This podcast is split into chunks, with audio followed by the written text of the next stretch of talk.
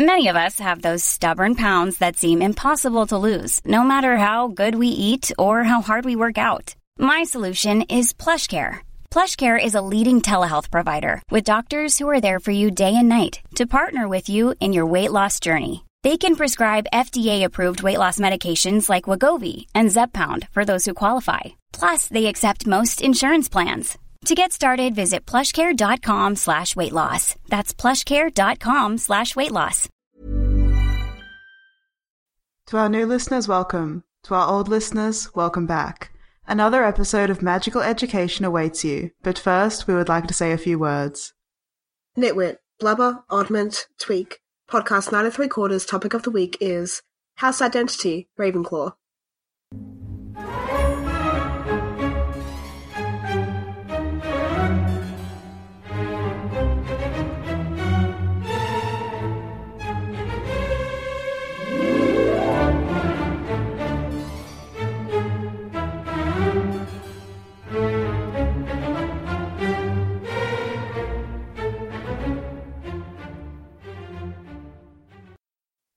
Hello, listeners. I'm Rhea.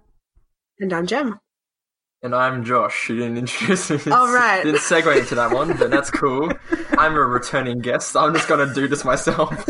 I'm a returning guest back in the flesh, the audio flesh, if you will. There you go. Big Ravenclaw energy right here. Perfect for our episode. I episode. just wanted to flex that on you. Hello. I love it. I love it when we have actual podcasters join us on the show and do it for us.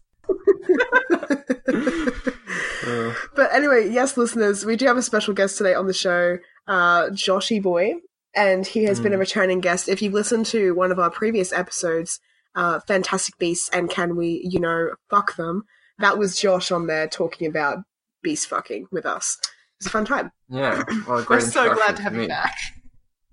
Thank you. yeah, and on this important episode, because neither Ria nor I are Ravenclaws, and so considering for this entire episode we're going to be talking about the Nerd House, we thought we'd invite a an advocate for Ravenclaw and an actual Ravenclaw themselves to talk about it with us. Yes. Yes. The, the chosen one for Well the chosen house. yeah.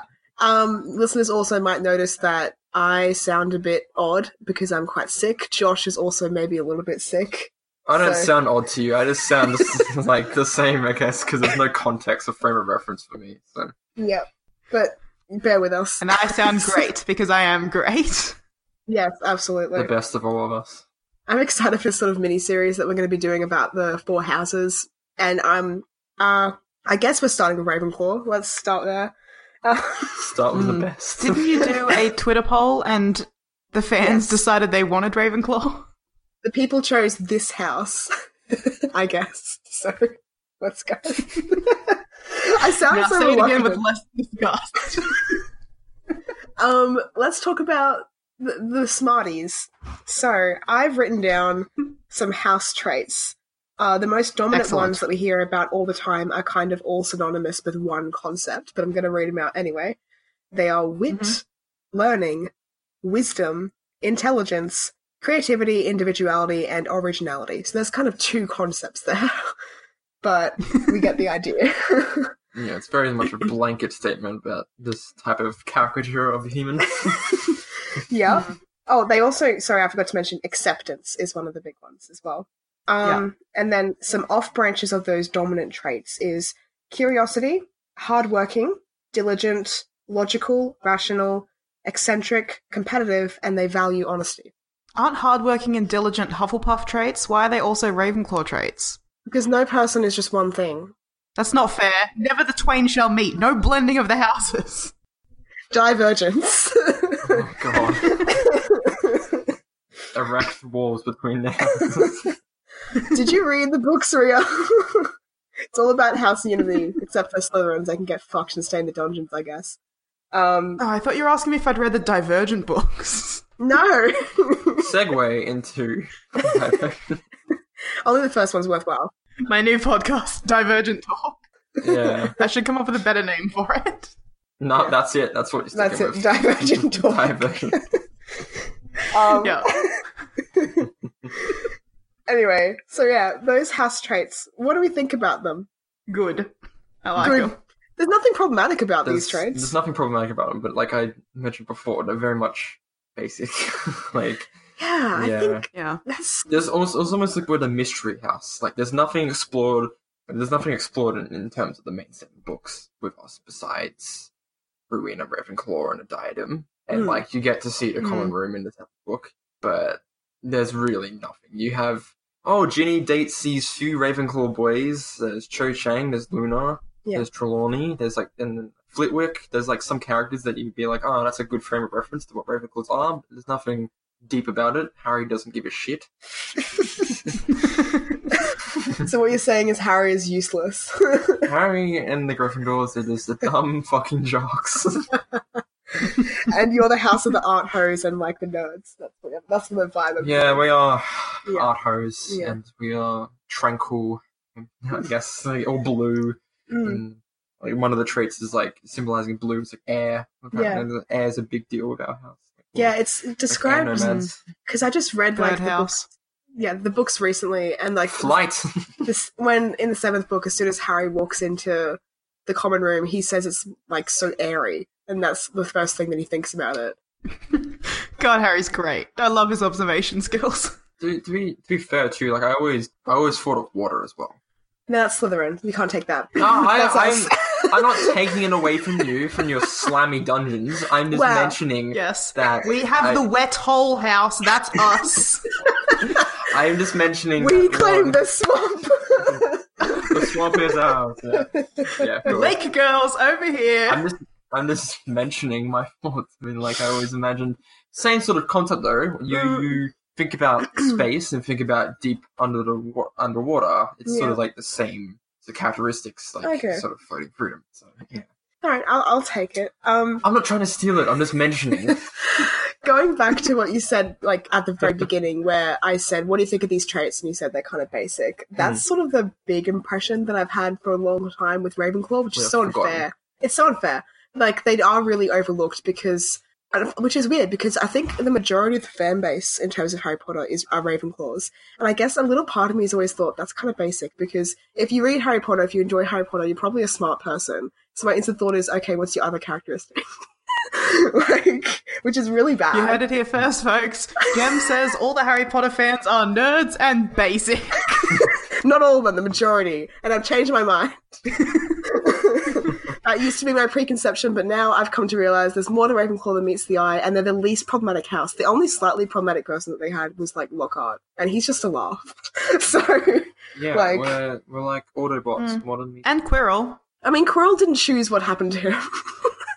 like, Yeah, but? I'd still say he was a problematic person. yeah, okay. Yeah, he was pretty. He was like the secondary villain of the first book. Yeah. Wait, who was the first villain? Oh, Voldemort. Sorry.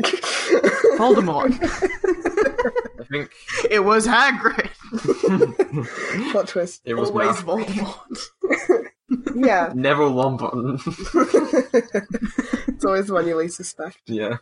Okay, so I also wrote down some stuff about the house symbolism. We were kind of touching on this. Mm. So obviously you got the eagle, even though it's Ravenclaw, Yep. but whatever. So the eagle is representative Yeah, of. wh- why is it an eagle and not a raven? Can we talk about that? Okay, I think it's because of what the eagle symbolizes, um, and the fact that it's Ravenclaw Smart. sounds better than Eagle Claw. I don't know. I was thinking because like Odin has two ravens that he sends out for deeds Yeah. and missions. Like I was like thinking, Yeah, you could find memory and some, like. Norse mythology and stuff as well, but no, they like sort of went the Christian route and they just Yeah. inserted the eagle, and I was like, hmm, there's Yeah. so much potential there. Well, even though all like it's all witchcraft, Mm. it's very much the Christian route with these books. Yeah, like like that's yeah. just JK's past. Yeah. That's another episode we're going to have to do at some point. Yeah, it's not a problem because there's lots to look at in, in like religious sym- symbolism. Like for eagles, um, they're a connection in Native American cultures as well as in many different um like Christianity and Islam. They pop up all the time. They're seen as man's connection to the divine because it flies higher than any other bird. They're like the king of the birds,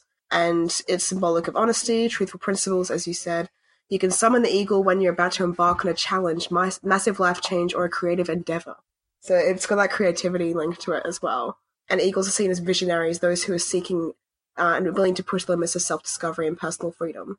So I really like that. They can be seen as aloof or retreat to the skies, but people will naturally gravitate towards them. Oh, I, is- I feel that. Yeah, I embody that. I like that a lot.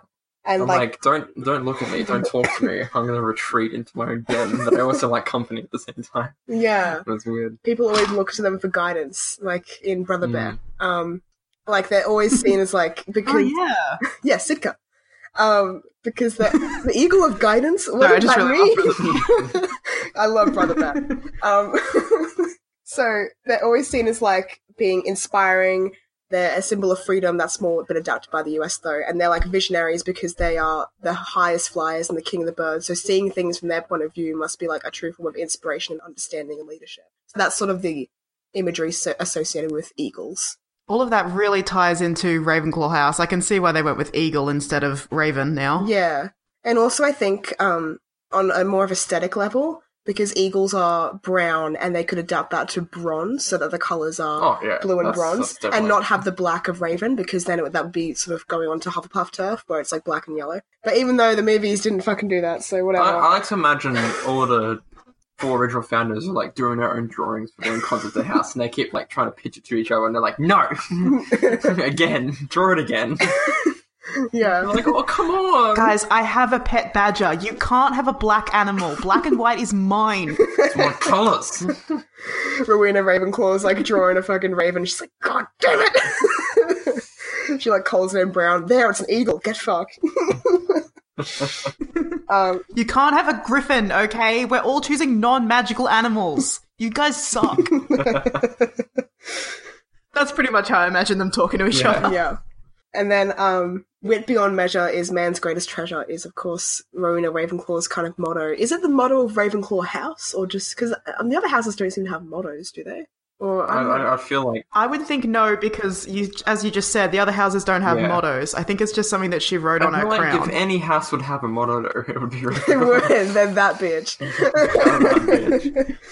Maybe Ravenclaw secretly had a motto, and the other houses never got the They- chance because she didn't left tell that them. part blank on the submission form. um, I also looked at the color symbolism. So blue is the symbol, that the symbolic color of depth and stability, trust, loyalty, wisdom, intelligence, faith, the heavens, cleanliness, femininity, and calmness. But like, I could I say femininity, but blue is also associated with masculinity now. But in my mind, I've always gone to femininity because of like historically. I mean, colors don't have genders, but like I've Mm. always associated blue with women because of the moon and the ocean, and that's always associated with I, female I imagery. more associated with calming. Like, Yeah, it's a calming like, color. Like it is a those two. Yeah, Yeah. And feminine traits are seen to be calming as well, so that's what my mind's always jumped to as Yeah. well. I don't know. I've always got this vi- vibe that like of the houses, Ravenclaw seems to be the most feminine, but that just might be my interpretation. I don't know. It's uh, I think we mentioned before. It's almost like there's like Grecian vibes we get from it, like Mm. a Grecian standard of like beauty and architecture, and Yeah. like surrounding yourself and diving deep into like, the arts and culture Yeah, I definitely and like that vibe. communication. Yeah. For bronze, they symbolize the feathers of the eagle. Um, there wasn't much symbolism around bronze as a metal, but what I thought of was mirrors. How before glass became like a flat thing that we used on Mm. surfaces, we used bronze as mirrors. I thought my own like myself that it would always convey to me like ancient artifacts, the the ability to explore. like, Yeah, just, yeah. like, Statues and like Yeah. stuff like that. And new like, discoveries. but it also represents third place. So Yeah, you mentioned the thing before. I like that interpretation. Of course, you both do. There's nothing wrong with third place. You turn turn it the other way around there to win off. Can't do it with silver, can you? you turn it the other way around. I love that. Run backwards. Yeah, I mean, S- Slytherin's silver, and silver's just the first to lose. So, uh, Silver's the only one that truly loses. honestly, yeah. and then all the symbolism around air. So the element associated with Ravenclaw is air, and that's all about like breath, life, communication, divinity. Again, always this like correlation with the divine. Avatar. um, freedom, teaching, divination, mind, wisdom, spirits, and the soul. So very otherworldly is Mm. what air is always associated with. Yeah. And definitely not stagnant like Earth, it's constantly moving. So it gives me the idea that like air is always adapting and moving and changing shape. And that's Oh, yeah. that makes me think of like how intelligence and creativity works It's as like well. open mindedness. Open-mindedness, yeah. Adapting to your Yeah. nature. So yeah, Right. that's some symbolic stuff. Some some of the questions I had written down, I don't know if you got answers to these, Ria. My first one is Yeah. how can you recognize a Ravenclaw? What did you say? Pop quiz. Glasses, because they're a nerd. you wear glasses.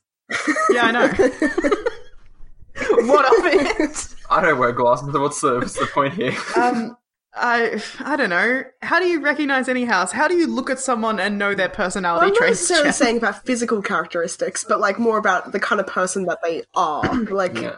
people that you know in real life. Like we know Ravenclaws in real life. Like there's our dad is one of them, definitely. yeah. Controversial opinion, Mm. but I'm saying it. No, he's, why, why do you think he gets along with me so well? He's like, oh, come here. Play games. Josh like another son.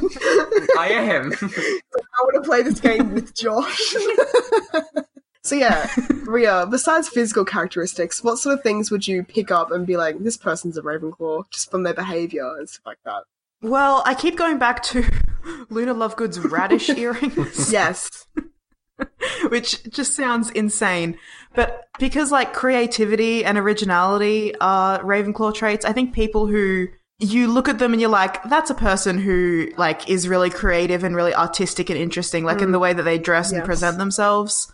Yeah. Like I was just at university, like you'd see girls walking around on campus with like cool scarves and earrings that they'd made themselves out of stuff, and I'm like, yeah, you guys are cool and definitely Yeah. Ravenclaws. People who have like Etsy shops, I definitely get that vibe. Yeah. Like, Yes, Yeah. that's what I'm looking for. People who run their own Etsy shops are all Ravenclaws. I definitely that was one of my uh, like my dot points actually. I wrote down oddballs or creative types, fashion and passions. And fashion I wrote down ex- explicitly because I get this idea that Ravenclaws are definitely the type of people who like to express their personality through clothing, whether it be by just choosing like vibrant colors or patterns or creating like real personalized looks and, and ideas for themselves. Because I think they're just like they like to not necessarily all Ravenclaws, but I think that's definitely something that you see a lot. look nice. Yeah, well, you do that all the time. I know. Yeah, I like yeah. look nice. You like your colours.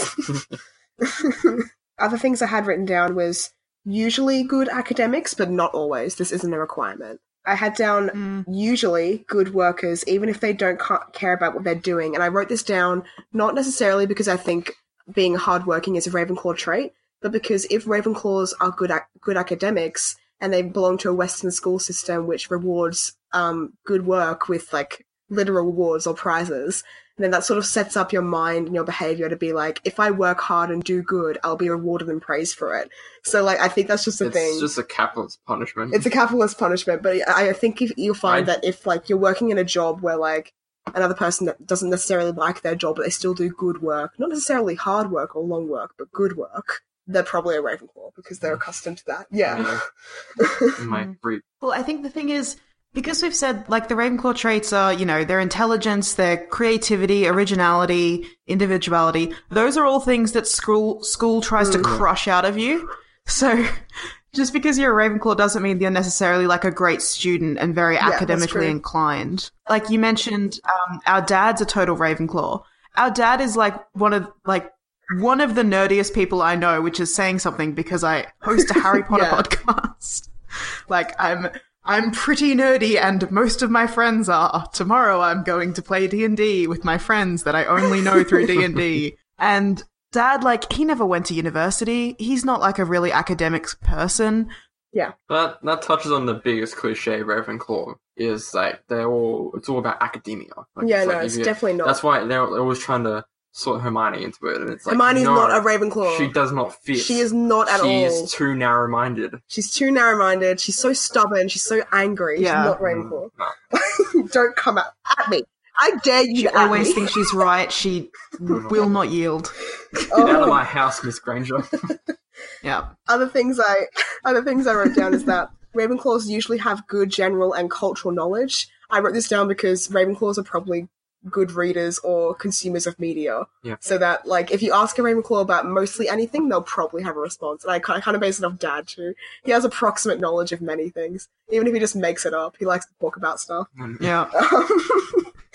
Oh, Dad always has an answer to any question, even if he has no idea what he's talking about. If you ask him That's you something, too, he'll never just say, I don't know. He'll always have an answer.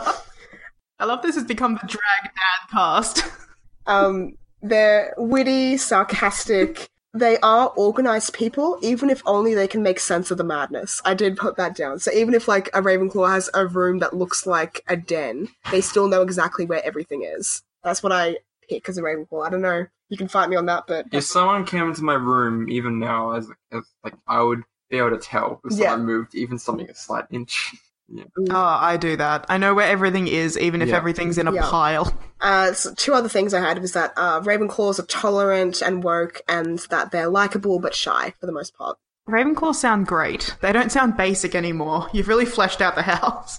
Oh, there's more coming. I really It's just Ravenclaws.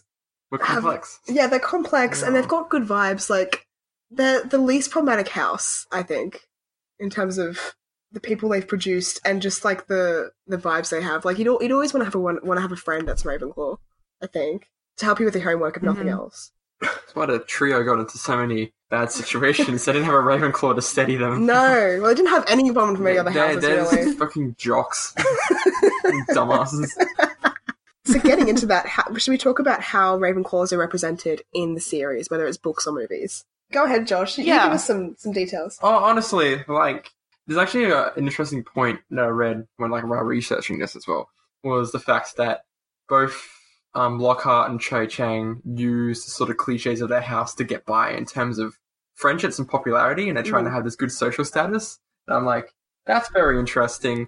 Mm-hmm. So pretty much the only the best representation of Ravenclaw in the books is Flitwick. Yeah, This is my boy yeah. because like the like Cho sort of just gets once Mm. Harry sort of like dumps her, gets annoyed with her, she doesn't get mentioned at all yeah, again.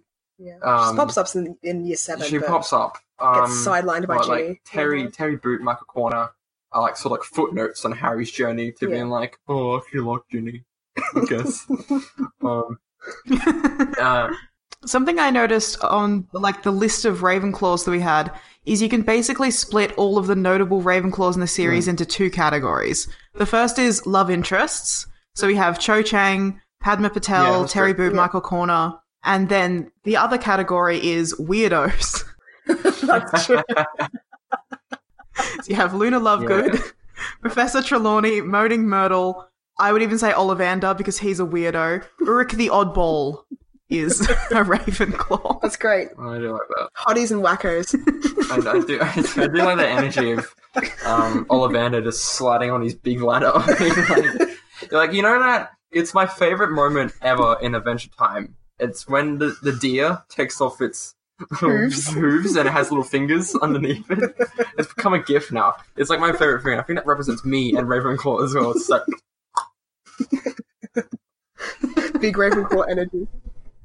I don't know what you just said, but it made you the perfect sense to me. the clip after this episode. Yeah. no, I like Yeah. I know what it is, but like a deer taking off its hooves and having fingers perfectly represents Ravenclaw. Like, what the fuck are you trying to say? But I He's get an it. artiste. He's being creative and original. yeah, uh, I like what you were saying about Cho and Lockhart sort of using the social status of their house because yeah, I didn't really Mm. touch into strong enough, but like Hufflepuffs are known as the dumbasses, Gryffindors are known as the heroic jock types, Slytherins are known as literal Nazis. And then the Ravenclaws are just like, they're the smart guys. If you get sorted into Ravenclaw, you, you don't really have anything to complain about. Everyone's like, oh, I'd be happy with Ravenclaw. They're the smart ones. Yeah, Nothing wrong with being called smart. It's Like- it's it's like oh Ravenclaw, we're good. Yeah, We're yeah. settled. Yeah, there's no That's- stress about that. I don't see Ravenclaw as really having a bad side like all the other houses. Like you said, Hufflepuff's dumb, Gryffindor's Uh. annoying, Slytherin's evil. Ravenclaws are like smart. They're fine. I don't see a I mean, I evil do. side to Ravenclaw. Everyone has their dark side. Yeah. I mean, of more of a stereotype. Like, I don't see Ravenclaw as having a bad stereotype. There are bad Ravenclaws, I'd Lockhart, like- for example. Oh, it doesn't really work. I was going to say like a bad example, an example of an evil Ravenclaw would be Megamind, but he goes good by the end because he's not a Slytherin. He doesn't have ambition. He's just got schemes, and he's just real smart and I thought you were gonna mention someone in canon, and he's like Mega Mind. Megamind. But yeah, I like how like I think a lot of people ignore this. Like we've talked about this. It's not just academia with Ravenclaws. It's definitely also different kinds of smarts like um creativity and self-expression and social smarts. And I think that's really well represented by Trelawney.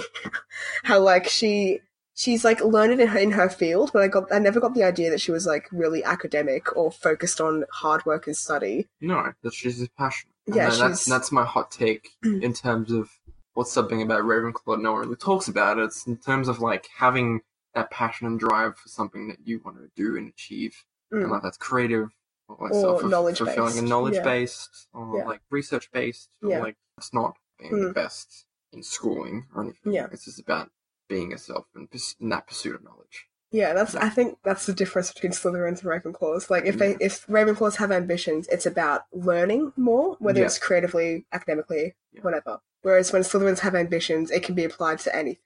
We, we mentioned like I, I just like learning for the sake of learning. Like I'll just research and Mm. read things all the time. But you would do it mainly for like your own studies Yeah. and your own like self interest in terms of like propelling your career forward. Or whatever. Yeah, that's definitely me. Yeah. Like, I do love learning, but the majority of my learning is focused towards Yeah. Getting better at what I need to Yeah. do to be better and do best. Yeah. yeah. Yeah. Um, but whereas you, like, you'll watch a movie and you'll read all the trivia for it. Yeah. All the trivia, even if you didn't like the movie that much. Well, yeah.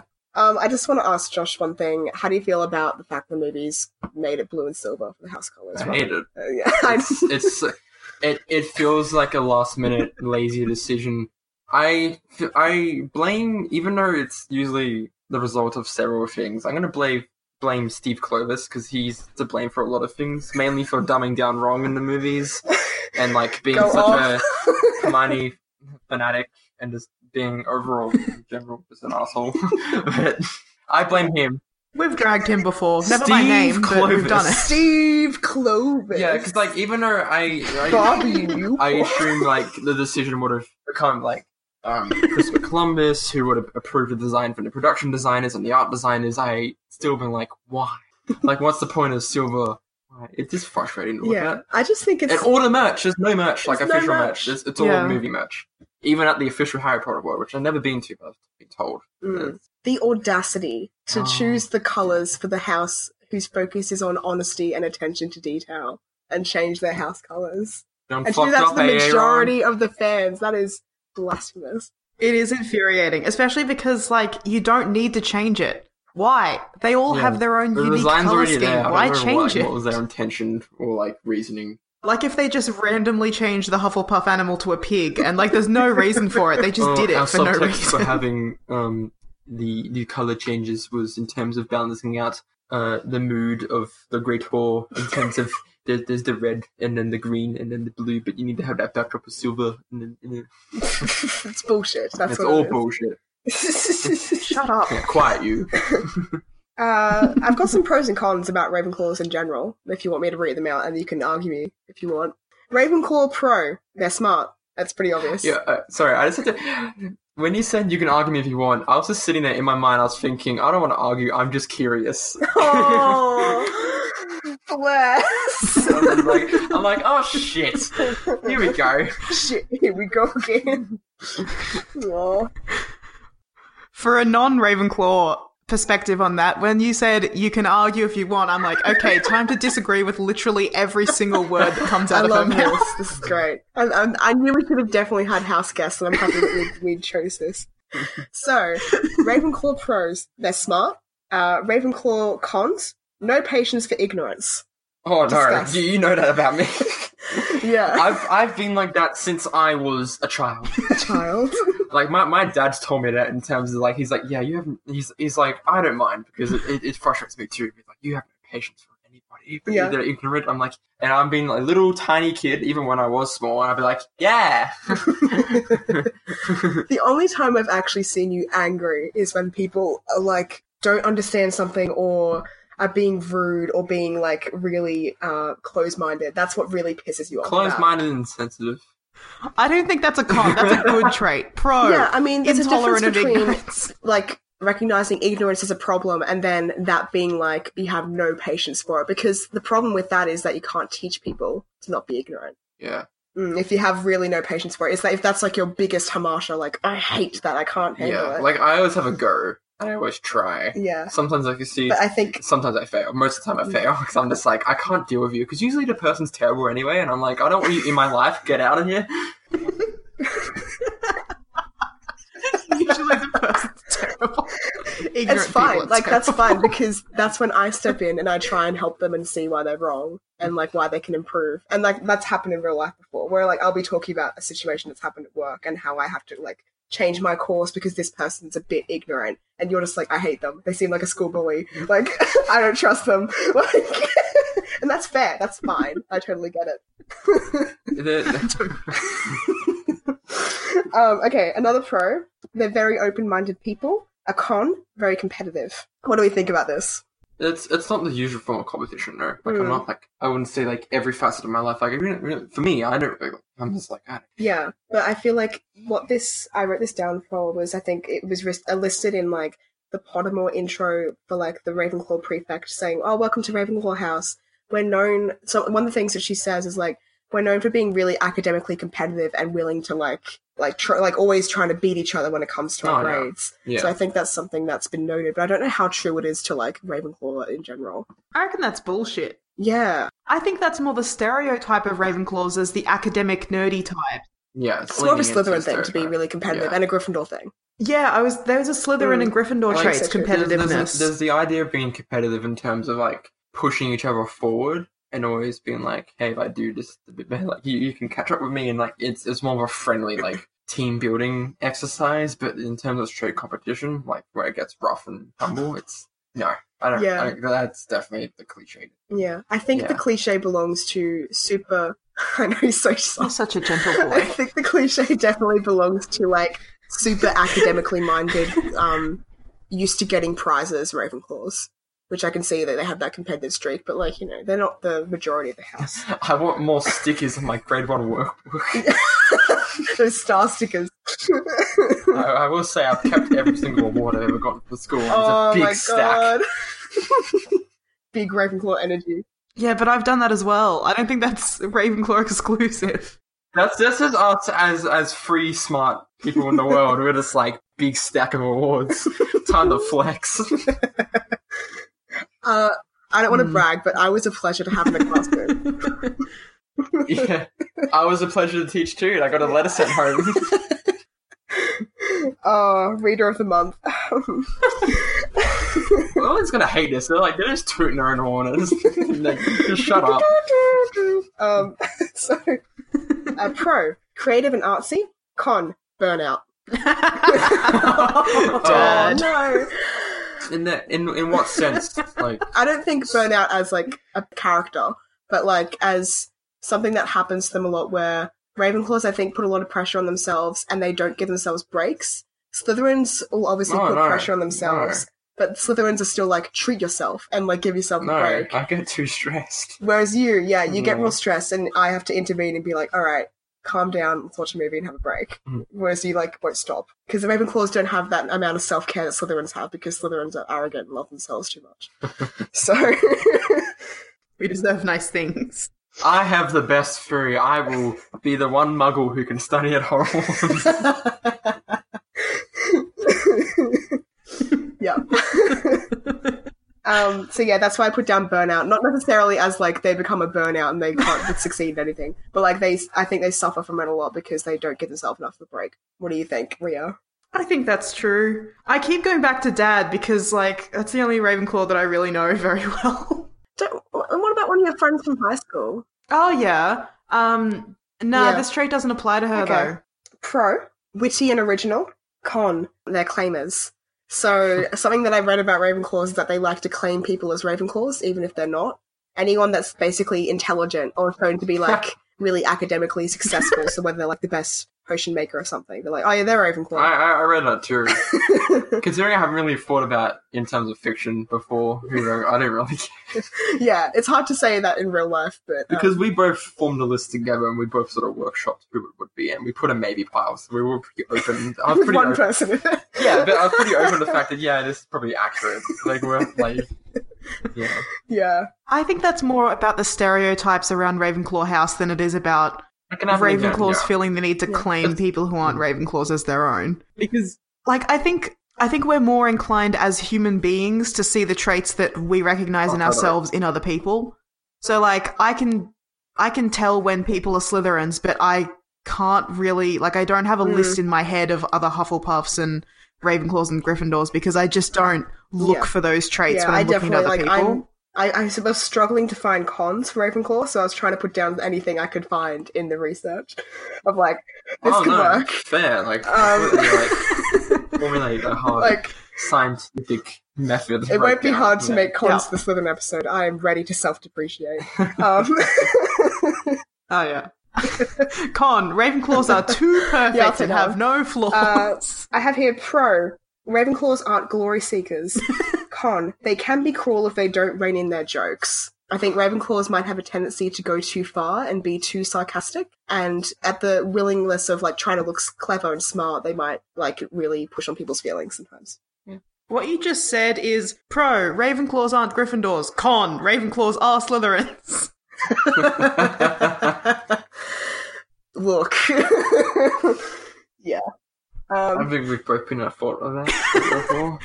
Yeah, I I think that's a universal trait in a lot Yeah. of sense. Oh, I mean, no, not universal, but maybe um, a trait that features both in Ravenclaw and Slytherin. yeah. I think anyone who's got a lot of intelligence and is a sarcastic person has definitely gone too far on several occasions Yeah. and like really hurt someone's feelings before. Um, like I said, I was reaching. I'm like, oh, I gotta think of something. I had here for pros, they're good storytellers. Uh, cons, they can be condescending because they're smart smarties and they can come off as like, I know more.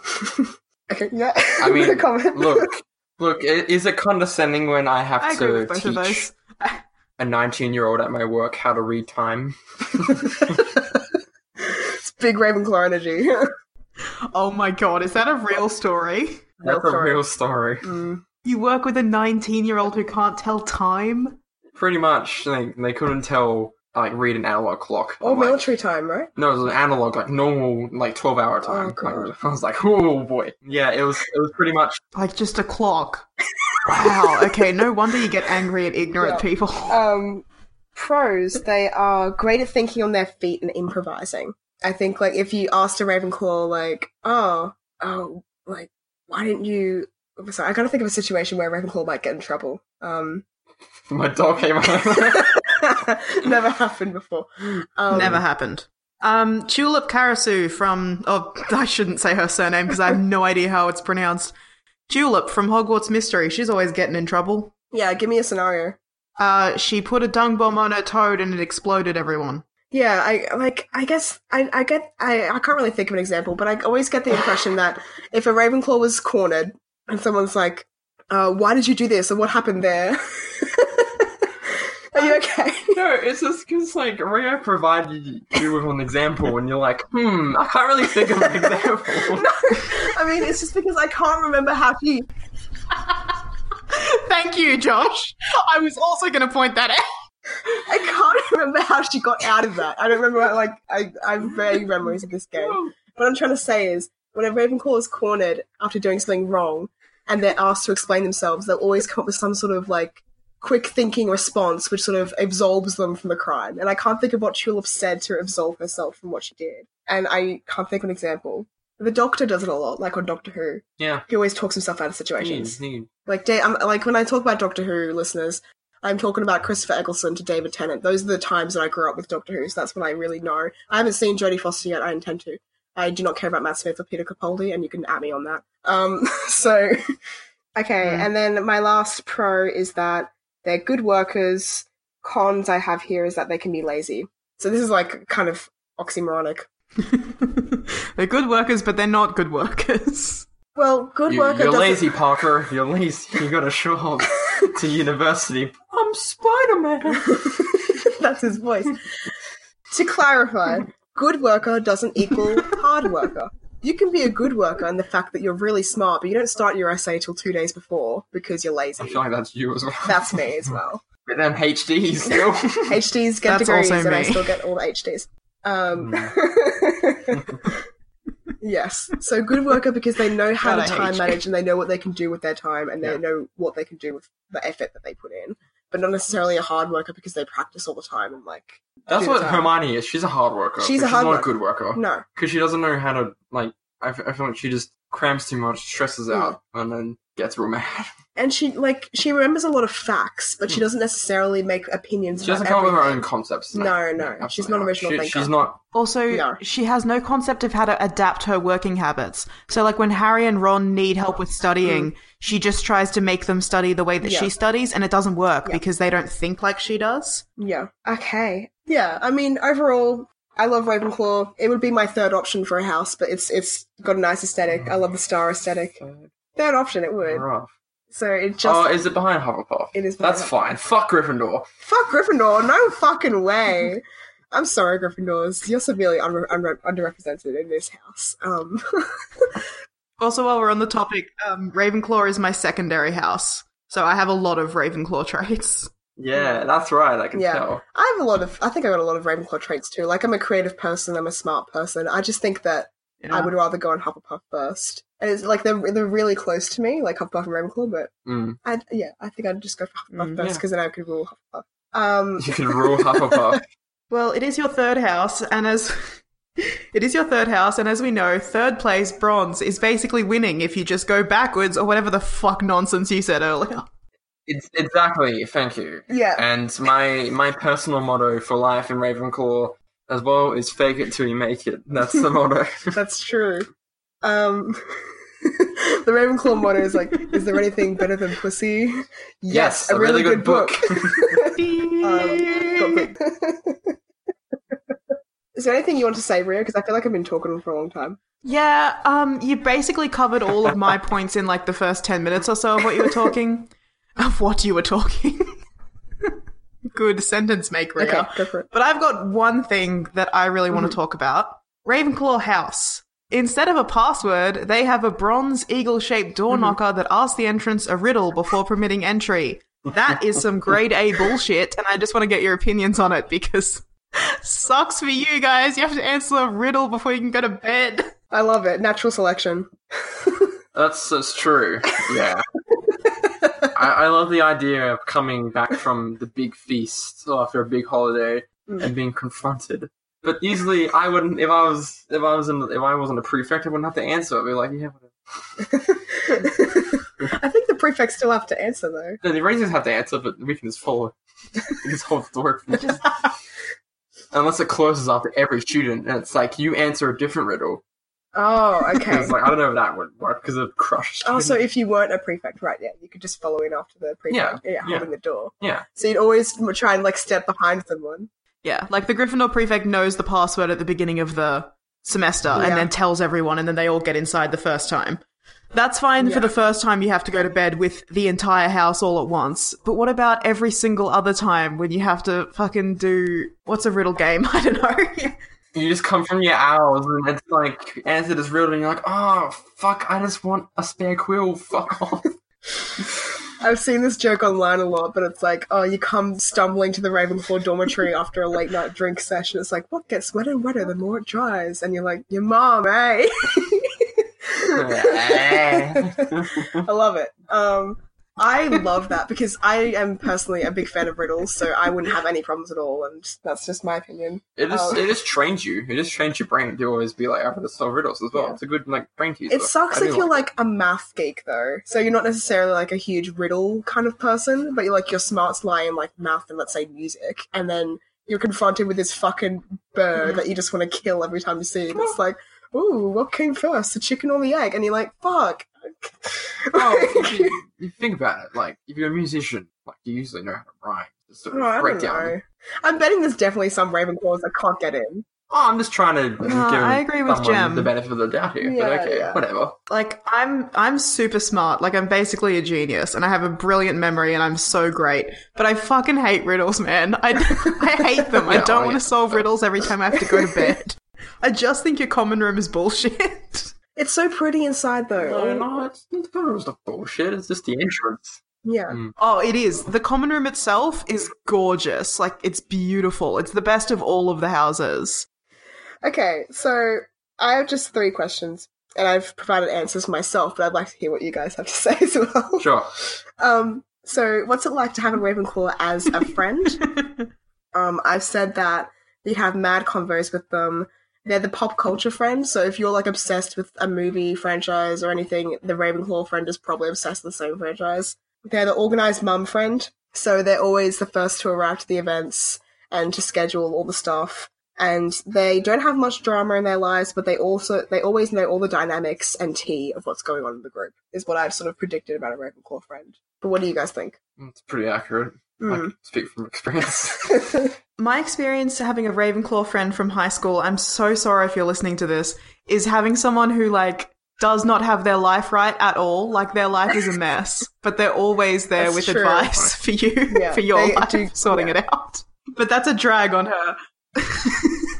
the good thing about having a Ravenclaw friend is she's so deeply passionate about things that I like that aren't even on my radar. And it's in a mm. way where she's genuinely always trying to help me and get involved. Like the time when she did my entire like star chart from like when I was born to now and predicting my future and like telling me all about who the best kind of love interests are for me and all that sort of nonsense. And I'm like, you, Yes. what are you talking about? The stars aren't real. This is nonsense yes.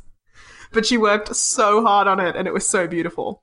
Or when she made me like a bunch of mixed CDs of a bunch of classical composers that I'd never heard of, and she's like, This is study music to help you study. And I'm like, You're so great. I love you. Yes, that's big Ravenclaw energy. Stars and study music. That's that's it. But definitely like having such attention to detail for your friends' needs and like always trying to like provide nice accents to their life experience is I think a good way to describe describe how Ravenclaws would approach friendship. Um I've written a lot on this, but Yeah. what is it like to have a Ravenclaw as a lover or a partner? So I'll answer this one. yeah, you take it away. Excellent. Do you reckon you've ever dated the Ravenclaw real? 100% no. Everyone I've dated has been a I've I actually had one. I dated someone who had a tattoo of a camel on their toe, and their nickname was Camel Toe. Oh god, A pure classic. that's and that was not even the worst that's tattoo.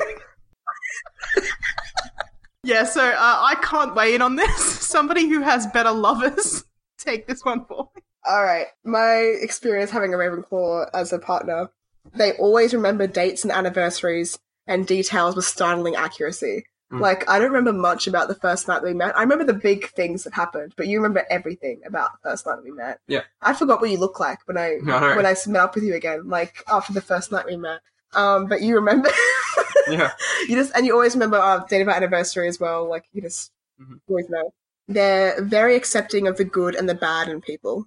Um, intellectually stimulating, mad chats all the time. Like always have good convos, not just not necessarily just about like things we like in terms of movies we like and stuff like that, but also just like good concepts, deep philosophical stuff, which is good. Um, good listeners, attentive to needs, and intricate and aware of patterns. I wrote this down because I was thinking of particularly when you were dividing the pasta. So I, I cooked like a big thing of pasta and put it into like maybe four different containers of varying sizes.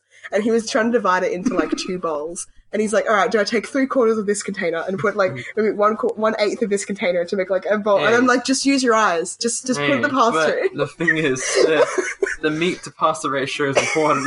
you need to have enough sauce, enough pasta, and enough meatballs. every time you're cooking a meal and you're like, how much of like the rice or the pasta do I put in? I'm like, just just look with your eyes, and if it's enough, then that's enough. I love being creative with cooking, but there's sometimes you need to have the right amount. We have a tiny kitchen. yeah, just lots of little like awareness of patterns and details and things like that that you're like, I always pick up on. One Mm. thing that you get really disappointed in is if we're playing like a game based on wits. And um, your like creativity and intelligence isn't being appreciated in the group. You get real self conscious about it because you feel like you're not smart enough. Yeah. Yeah. and you're like, oh no. um so yeah, those are the things I've noticed. Gotta go fast. Things- the main things I've noticed about dating a Ravenclaw. I hope our listeners also enjoy listening to just Jem and Josh are actually in love, and it's cute. no. It is cute, yeah. Mm. What's it like to have a Ravenclaw as an enemy though? Have you ever had an enemy, Ria, that you think might have been a Ravenclaw? No, all of my lovers and all of my enemies are stupid because everyone's worse than me and I'm the best. Okay. I mean, fair. What about you, Josh? My enemies no longer exist. it's been taken care of. It's, uh, it, it honestly has. I'm not even being a joke here. also, none of them are Ravenclaws. Yeah, it it was hard for me to think of people in my life that have been really frustrating to me that were I think could have been Ravenclaws until I recently had a recent experience with someone that I think was definitely very intelligent but the worst at the same time. So what I wrote down was Ravenclaw enemies can think that you're dumb and might try to Mhm. trick you in this regard. They might try to like they underestimate your intelligence for whatever reason, whether it's a sexist reason or like a condescending reason or because they just think that they're really smart. And so they'll try and manipulate you into doing something that will um, create your own downfall. So you've got to be really on your toes around a Ravenclaw enemy. Um, they can be cruelly sarcastic. They they backtrack really easily. Like they'll say something offensive, and you call them out on that, and they'll be like, "No, I was talking about myself and you." Like they'll really like that's the quick thinking thing I was trying to get at earlier, but you can look past it and be like, "No." Mm. Yeah. Um. They're condescending, and they will use blackmail. Right. Absolutely. Like that. I think that's the main re- like weapon of a Ravenclaw. They'll try and blackmail you, and like they won't resort to violence. They're not a jock like a Gryffindor, but um, they'll try and trick you and um deceive you and blackmail you. Is their sort of main weapons. That's just my opinion. though. Oh, caveat, I've never done that. okay. yeah, you've never done that because you're a good boy. Yeah. That's your moral alignment. Chaotic good. Yeah, I've just I've never had enemies like that. All my enemies are stupid. I think I get along well with Ravenclaws, and I, that's why I only have friend experience for Ravenclaws. Yeah, I mean it's hard. Like I, this was the first Ravenclaw enemy that I think I've met, and it was literally last week. Like in 21 years of living, um, I honestly think that most people. This is but this this is like a stereotype that like most smart people aren't necessarily evil because they're like open minded and smart, and they usually realize that resorting to pettiness and being evil and mean doesn't get you anywhere. It, it's sort of like a thing like where most smart people aren't actually evil, but most people who Mm. are evil think they're smart. yeah. That's a very good way of putting Yeah. it. Okay, if if that's all we have to say about Ravenclaws, I wanted to just talk about a list of people that we think from real life and from popular culture who could be Ravenclaws. We've made like a speculative list. Yeah. I've got some as well. I'm curious to see if we've landed on any of the same people. Uh, Bo Burnham, the comedian. hmm Yes, the one who wrote the Ravenclaw slogan, Is there anything better than pussy? yes, a really good book. yes, excellent. Uh, Professor Frink from The Simpsons. The Lying Raven. Uh, Professor Frank, Professor Frank Frank, who make make you you laugh, laugh, make you think. excellent. uh, Milo Thatch, the good boy From Atlantis. from Atlantis. Yeah. The Doctor, in terms Oh, of. yeah, he is a good Doctor boy. David Tennant. Most of the Doctor's Mm. representations. Um, the one Jedi we've Yeah. had on the list is Obi Wan Kenobi. Uh, Velma from Scooby Doo, easy choice. hmm Uh, John Mulaney, another comedian. Yeah. um, Mary Shelley, the queen of sci-fi. um, my suggestion was Shuri from the MCU slash just Marvel Comics in general, Black Panther. Yeah. Um, Belle Beauty and the Beast. hmm Oh, Uh, 100%. Another one of mine was Matilda. Yeah. Yes. Um, Samwell Tarly from Game of Thrones. Most of like, uh, pretty much all of the kids from Big Hero Six. Yeah. Yeah, most of them I all say. the what are savvy kids. Yeah. Yeah. I, I just had a thought of um oh Edna from Incredibles. Yeah, we had Edna. as well. Yes. And then you put Sokka. I put down Sokka from The Mm, Last Sokka. Airbender. This is debatable. He could be in Gryffindor, but I think he's a Ravenclaw. Mhm. Like, I don't know why I'm going to die on that hill, but And then our definite maybe choice is Uncle Iroh. yeah. I would argue with Uncle Iroh, though. Slytherin or Ravenclaw? He could, you could definitely say he's any of the houses, but I'd really argue for like Slytherin with big Hufflepuff energy is what I see Iroh as. Like a Slytherin who's choosing to live their life by Hufflepuff values. Yeah. I think that Frodo Baggins is a Ravenclaw, and y'all can Oh fight me on yes, this. we agreed with this. Yeah, Book y'all can fight me on this, but I, I think he's a Ravenclaw. Why? Because he makes a decision about the ring, and that's a brave decision, but I think he made it because he recognized that he was the only one that could really do it without falling apart. I always got the, the feeling that he was very insightful, he was very emotionally intelligent. He wasn't hugely brave, he wasn't like hugely cunning, and he's introduced to us reading. He like he decides to make the decision at the end to go to what's the place he goes to at the end? Oh, he just leaves Middle Earth. To leave Middle There is a name for it, but I can't recall it right now. I always, yeah, I always got the feeling from him that he was very like, emotionally sensitive, and um, but he had to have a, a great sense of steadiness to be able to carry the ring for so long. And like, yeah, I don't know. I just always got a Ravenclaw vibe from him, but you can challenge me on that, and I'm sure you will. No, he he just needed a, ha- a helping hand from the Hufflepuff. Yeah, and he, and of course Sam, his his loyal Sam is a Hufflepuff. I guess through you've and through. convinced me. So yeah, one hundred percent. Oh, obviously. Mr. Frodo. Um, yeah. Did you have any anyone else on your list that you thought might be Ravenclaws? Yeah, I've got some more. Uh, Mrs. Frizzle from the Magic School Bus. Yes.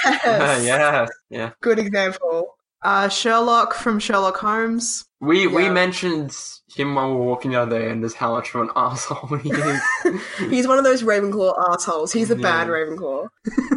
Morpheus from The Matrix. oh yeah. yeah. Yeah. Lots of mentor roles can be Ravenclaws. Oh yeah, Yeah. Um, one that you're probably not going to like, Sheldon Cooper from Big Bang Theory. Oh, I just I just, Another bad I just Ravenclaw. don't even put him. Don't even mention Big Don't Bang mention in my that fucking presence. disgusting. yeah.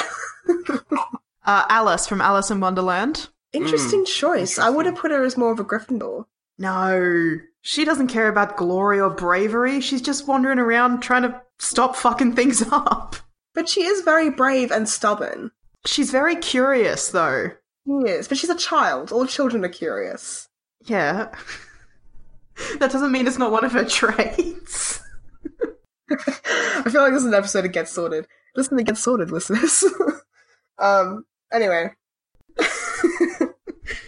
I've got one more that uh, might be a, a maybe. This might be my Uncle Iroh of characters. Ron Swanson from Parks and Rec. Oh, Ooh, uh, yeah, he's an even split for me between Gryffindor and Ravenclaw. I can see the Ravenclaw side because he's very steady and he He's- has he's like a, very creative. a He creative know how to He's, he works with his hands. He's really good at that.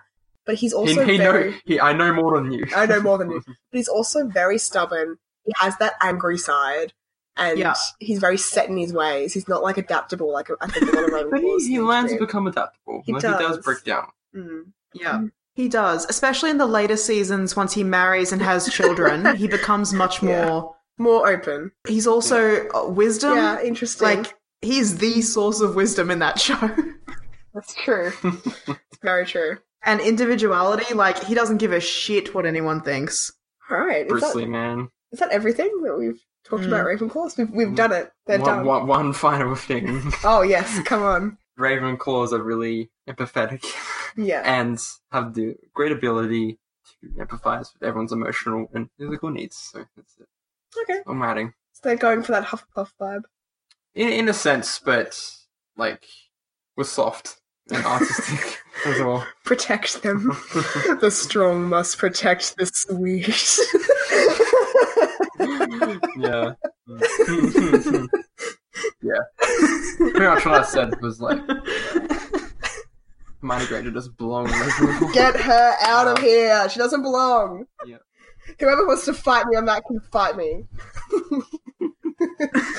No, I get it. Hermione's a Gryffindor with big Ravenclaw energy, but she's not a Ravenclaw. I've been Gem, and I'm not a Ravenclaw, but I love them very much. I've been Ria, and I'm not a Ravenclaw, but I would be if Slytherin wasn't a thing. And I've been Josh. I'm a Ravenclaw, and that's a big flex for me. What would you like to plug, Josh? Um, I also host another podcast with two of my best friends. It's called Mighty Motion Pitch Range. It's all about film and television from an educated perspective. We all have bachelor's degrees, and also we also make films, so we know what we're talking about Big flex. for for the most part. Even even though we're also dumb at the same time, and it's a good good fun. Ravenclaws, Ravenclaws. Um, we're in our second year right now as well, and we started doing more commentary stuff. Though we are taking a bit of a break at the moment. We do have an immense backlog of about seventy six episodes Oh my or so. God. So That's big get on that. Ravenclaw energy. Also, um, we have we are part of a network called That's Not Canon Productions, so there's plenty of other podcasts um, by great people on there that I'm friends with as well. So you should check that out, and then continue listening to this podcast because they are my two favorite people in the world. So do it. We love this boy. Alright, that's it.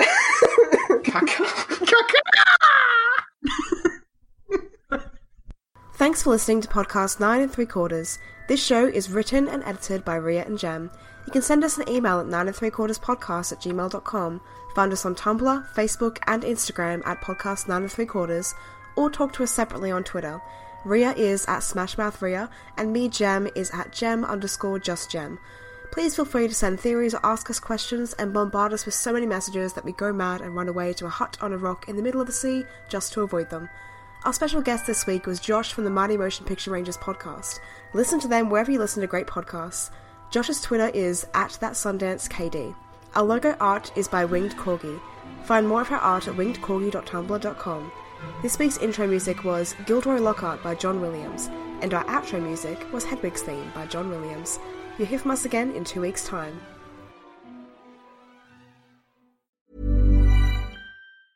Normally, being a little extra can be a bit much, but when it comes to healthcare, it pays to be extra.